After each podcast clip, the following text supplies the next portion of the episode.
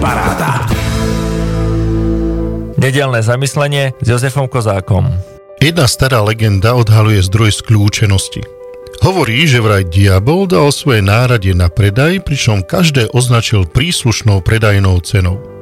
V ponuke bola nenávisť, závisť, žiarlivosť, smilstvo, klamstvo a pícha. Odliadnúc od nich bol celkom neškodne vyzerajúci, ale dobre opotrebovaný nástroj znechutenie. Pre mnohých záujemcov prekvapivo s extrémne vysokou cenou. Prečo taká drahá cena? Opýtali sa kupujúci. Diabol sa na nich uprene pozrel a odpovedal. Pretože je to pre mňa najnenápadnejší, no najúčinnejší nástroj. Môžem ním kedykoľvek vypáčiť srdce človeka, keď sa k nemu nemôžem priblížiť inými nástrojmi. A keď som vo vnútri, môžem s ľahkosťou a nebadane prinútiť kohokoľvek, aby urobil čokoľvek, čo si vyberiem.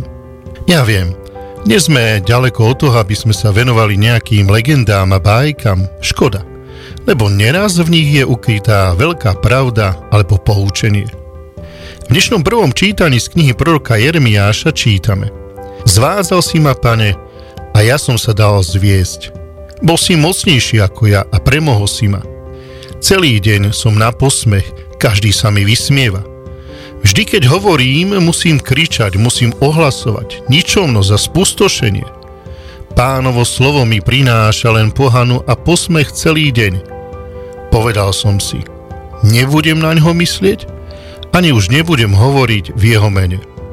V Biblii je mnoho textov, ktoré môžeme označiť ako náreky človeka, ako výkrik tých, ktorí dostali úlohu pozvanie od Boha a zistili, že ich to prevyšuje – a čo by len to, ono ich to dostáva veľakrát aj do výsmechu a odsúdenia, báš k smrti.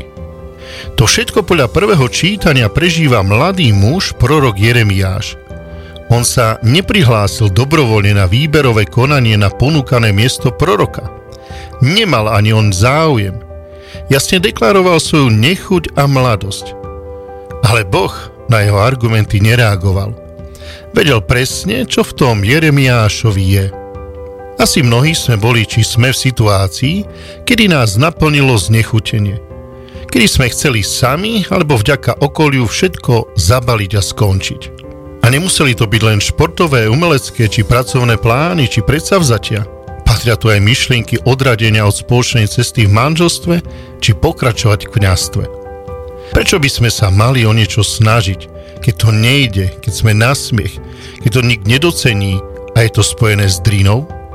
Prorok Jeremiáš bojuje sám sebe so svojimi myšlienkami a pocitmi.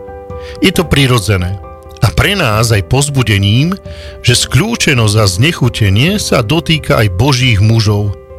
Rozdiel je len v tom, ako a s kým to naše rozhodovanie vzdať sa riešime.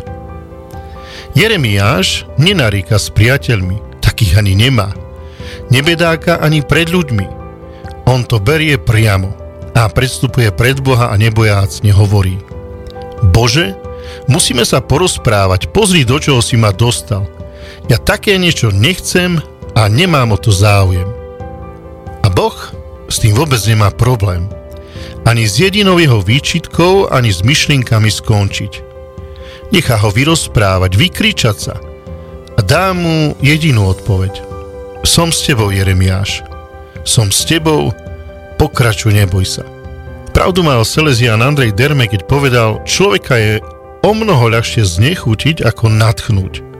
Avšak sveta Terézia z Lizie tvrdila, že často stačí jediné slovo, jediný milý úsmev, aby sme potešili znechuteného človeka. Vráťme sa ešte na chvíľu k úvodnej legende a skúsme sa opýtať, Aký nástroj a od koho som si dnes kúpil? Nástroj, čo vypáči srdce, či slovo gesto, ktoré je pozbudením pokračovaniu? Počúvali ste 56. časť nášho podcastu s názvom 2.16. Prihovoril sa nám kňaz Jozef Kozák.